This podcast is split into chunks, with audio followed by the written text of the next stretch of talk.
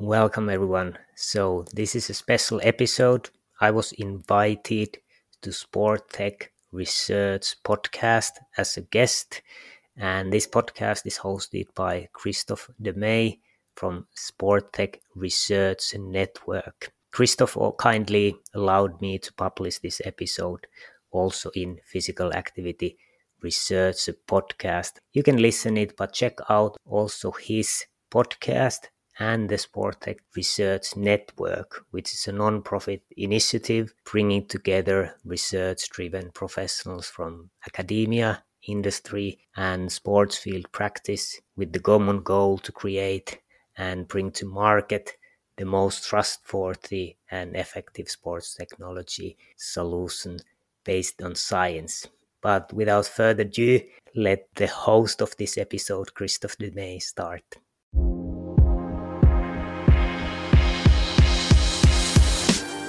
Welcome to the Sports Tech Research Podcast. We connect research driven professionals working within the sports technology ecosystem. The show is brought to you by STRN, Sports Tech Research Network. Your host for today is Christophe Demey. So, hi everybody, welcome again in the Sports Tech Research Podcast. This is already the fourth episode in the second series of episodes in which I'm interviewing other podcast hosts in the sports, health, physical activity, technology area. Today, I'm happy to speak to Olli from Fibion. So, Olli, welcome in the show and yeah, thank you, Christophe, for inviting. I think it's good work you are doing, and it's an honor to be as a guest. Yeah, yeah. Another way, of course, in bridging the gap is starting yeah, collaborations between researchers and industry. And of course, we all know there are a lot of funding schemes, both on the local level as on the European level, for example, trying to facilitate those type of collaborations.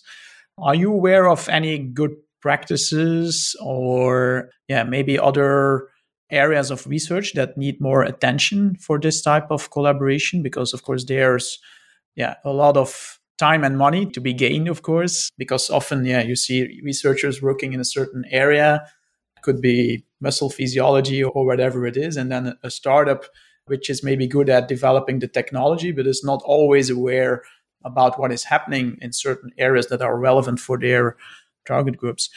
Any from the Fibion's experience, or maybe from the conversations you had, any experience to share on this level? Yeah, that's the big question. I think usually governments are funding research, and one idea is that you would get like innovative companies. But how do you really do it? And researchers are usually in a vacuum, they are just reading scientific papers. They are even within the scientific community they are really small niches. They might not know like about other which is really close to muscle physiology. They might not know that. So it's really a challenge. And i think you really need like personals in universities who are kind of innovation officers or somebody who's looking like the, all the research and kind of thinking that this could be something and discussing and making the links and all these incubators and different things are good. I think you need a lot of informal discussions, like, you know, just getting in the same table accidentally, lunch table, and having a chat. And then you kind of start to get it because everybody's busy with their work. If you have a invitation for a webinar which doesn't get your grant funding or your paper or your promotion forward, you will say no it needs to be usually i think informal things. You just need to meet with the coffee or lunch and kind of it needs to happen. So i think physical location is really important.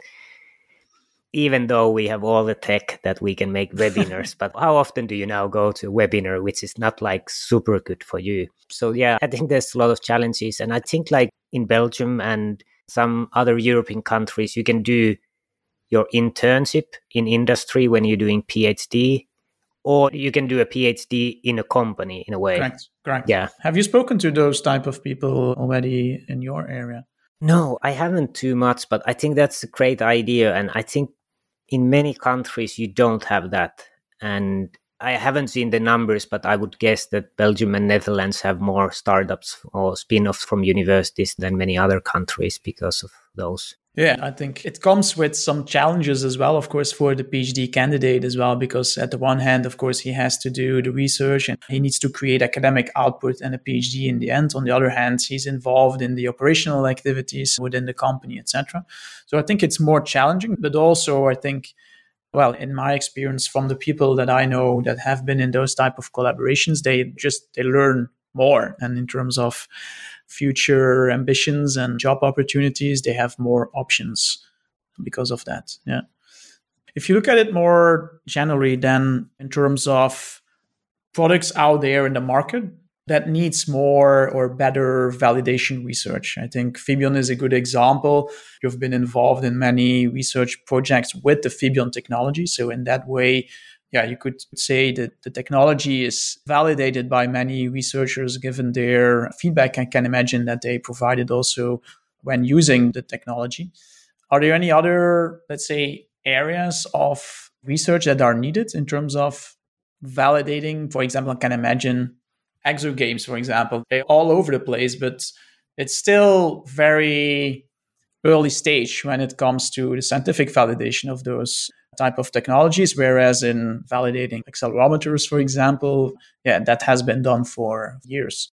Yeah, I think the validations are important. Like we shouldn't be using like technologies that the results are not even close to what they should be. So I think the validation are important. And quite often, like we are doing this sitting and activity analysis, it needs to be valid. Also, there's need for studies that you can validate that it actually makes behavior change. So we would need bigger studies like this, but I think those are many times quite challenging to arrange. Many times researchers are already planning something and then you kind of try to squeeze your solution in there that what if we give this feedback here, but they have maybe some other intervention effects. So then it's kind of combination of those and there could be need somehow that the industry partners could offer research ideas and kind of then researchers could select from a bigger pool and maybe there would be incentives. Sometimes they might get devices for free. Sometimes the company might be sponsoring the study. But i have found that those are are quite difficult to arrange that you you get a good kind of effectiveness study. And yeah, if you have a lot of time to spend to arrange those and money, then you can probably make them happen. But many startups don't have the time or money to get them through. So that's a challenge. Yeah, for sure. In, in the sports and health and fitness area, I think when it comes to rehabilitation and more medical type of technology, there, of course, you need to do the validation research. That's a different world, of course, as compared to many other startups that don't have the financial resources to fund those type of effectiveness studies themselves. Cool. Another area, of course, is the implementation side. Now we talked about research and development and innovation, etc. But very interesting area, of course, is the whole implementation sciences and what goes well and wrong in implementing technology within certain environments. And your area can imagine elderly or implementing it in a corporate well-being program or those type of things. Did you have certain episodes talking about this aspect yourself or what are your learnings from this area? Yeah a lot of lessons probably from own startup. Like i said before it might be good to have a one failed startups to learn. All of these kind of see it yourselves that ah this is difficult. Just kind of fail fast fashion that you try to do something and maybe one thing to highlight, I think it kind of answers this question is that hardware is hard, like somebody have said. And how do you create product without hardware development? I think that's important because hardware will take a lot of time. It will take a lot of money. It is more challenging than it seems that you put battery and an accelerometer sensor together and put the plastic cover, but actually to make it, it is more challenging than you think. And if you can avoid that part, you have already saved like probably 1 million euros and you have saved so much time. So how can you go lean? How you can fail fast? One way is to not to spend any money or effort on hardware that you can actually make minimum viable product very easily and even before that that how can you really test the product idea with pen and paper and something like this that you don't spend a lot of time and money developing? This is kind of a classic lean method lesson. But how to really do in sport tech in exercise tech and i think the important part is not to do hardware. And there is solutions now which are uh, OEM, like you have the Suunto MoveSense, which can measure ECG, acceleration, and and has a nice Bluetooth. And it works really well for kind of when you want to have real time feedback. You want to the results right away on a tablet. I think that's a great platform for that. And then if you want to do longer ones, we are now offering also our Fibion Sense platform for OEM use. So basically, we have a seven gram sensor, which is measuring three axis acceleration, and it can measure 22 weeks with 12.5 hertz with one charge. So you get like the raw acceleration for a long time. And if you think that, for example, for rehabilitation purposes, you can actually measure for example, every second week, and you can go basically a year without need to charge the device, without need to connect it. So we have, for example, a couple of customers. There's one company which is developing like kind of gait analysis from daily life. And they contacted us, they found our solution, and we had just one discussion with the researchers and engineers that can our device actually fit to their purpose. And they thought that it can do everything they need. They had actually been developing hardware a bit and found out that ah this is actually much more challenging than we thought. Yeah. so they just ordered a couple of devices for testing and now they are testing and now they are trying to find a clinical partner that they can do actually kind of clinical testing with real customers. And they will do their analysis from our raw data in the back end. So, kind of minimum viable product, not scalable, but just doing manually there. But the clinical customer will actually get like full experience of the product. And basically, we can get this all done in just weeks. Like, basically, they just order the devices from us. We set up the cloud account for them, they do it in the back end and then if they find out that it works with the clinical people, we can create them the cloud instance and actually make their algorithms run automatically in the cloud. So trying to find ways how not to spend time and effort and money in hardware, but trying to get around it. So I think that's one of the lessons that is really important. Any other thoughts on, let's say, the user side, let's say the, the acceptance level, the adoption of the technology, the way people are motivated to use it? Because for sure in sports tech, there's, I think, more and more attention not only about the technical and the sports scientific aspects are we measuring correctly can we develop the appropriate algorithms and come with the right conclusions etc but then then what? Like acting upon it and making sure that the end users in sports it's athletes coaches physios but it could also be of course consumers or patients or other people of course. Any let's say lessons learned from your experience and the people you have talked to about the importance of those type of aspects not only during development of the technology but also then during the actual implementation in a certain context yeah, I think that's a good point. And if you think a researcher doing their daily work there with the laptop, maybe with the extra screen and the mouse and perfect ergonomics, and then if you think athletes, coaches, physios, they are practitioners. They are working with their hands, their feet. They are there on the grass field. They are there in the clinic. So you cannot develop something on a PC screen and you think that it will be used with the mouse and so on. They, if you think, for example, a physio, you have the day booked full of of customers or patients. They step in and you plan to do some measurements. How many seconds you have to actually do that? Well, you don't really have a chance for troubleshooting. When do you need to hold like where is the patient where is the tablet how do you hold it is it like there's so many things that it needs to really fit perfectly for their workflow. And you really need to develop it in that way that it's, you actually plan that how does it fit? And of course, the best way is that if you are physio and you actually really start testing it.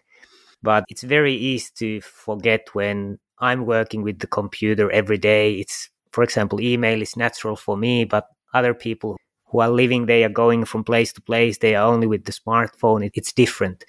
So I think understanding the daily work of a customer, the daily workflows, how does it integrate their practices, how coaches need to get the feedback, how many seconds they have for checking the data, and what are the conclusions. Like, you really need to provide value if it's something that you measure, but it also needs to be super easy to understand. It needs to be straightforward.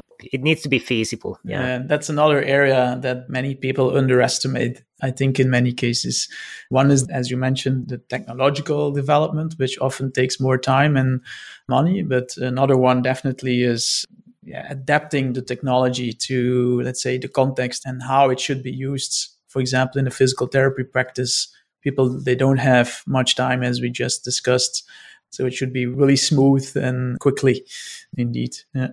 Cool. Looking a little bit almost at the end of the episode, but looking a little bit more longer term. Where are we in three to five years from now? Like, what are the opportunities for future research and innovation in the areas that we discussed? Could be for Fibion, of course, but maybe more broader as well. Yeah, that's a good question. And I think I'm actually the wrong person for this because, you know, when you are busy with your daily work, I haven't really had time to follow the sports research, the sports tech, like other companies, what innovations there are are coming. So I don't really know well what's brewing there. So I think I'm the wrong one. Probably you know better with interviewing all the people.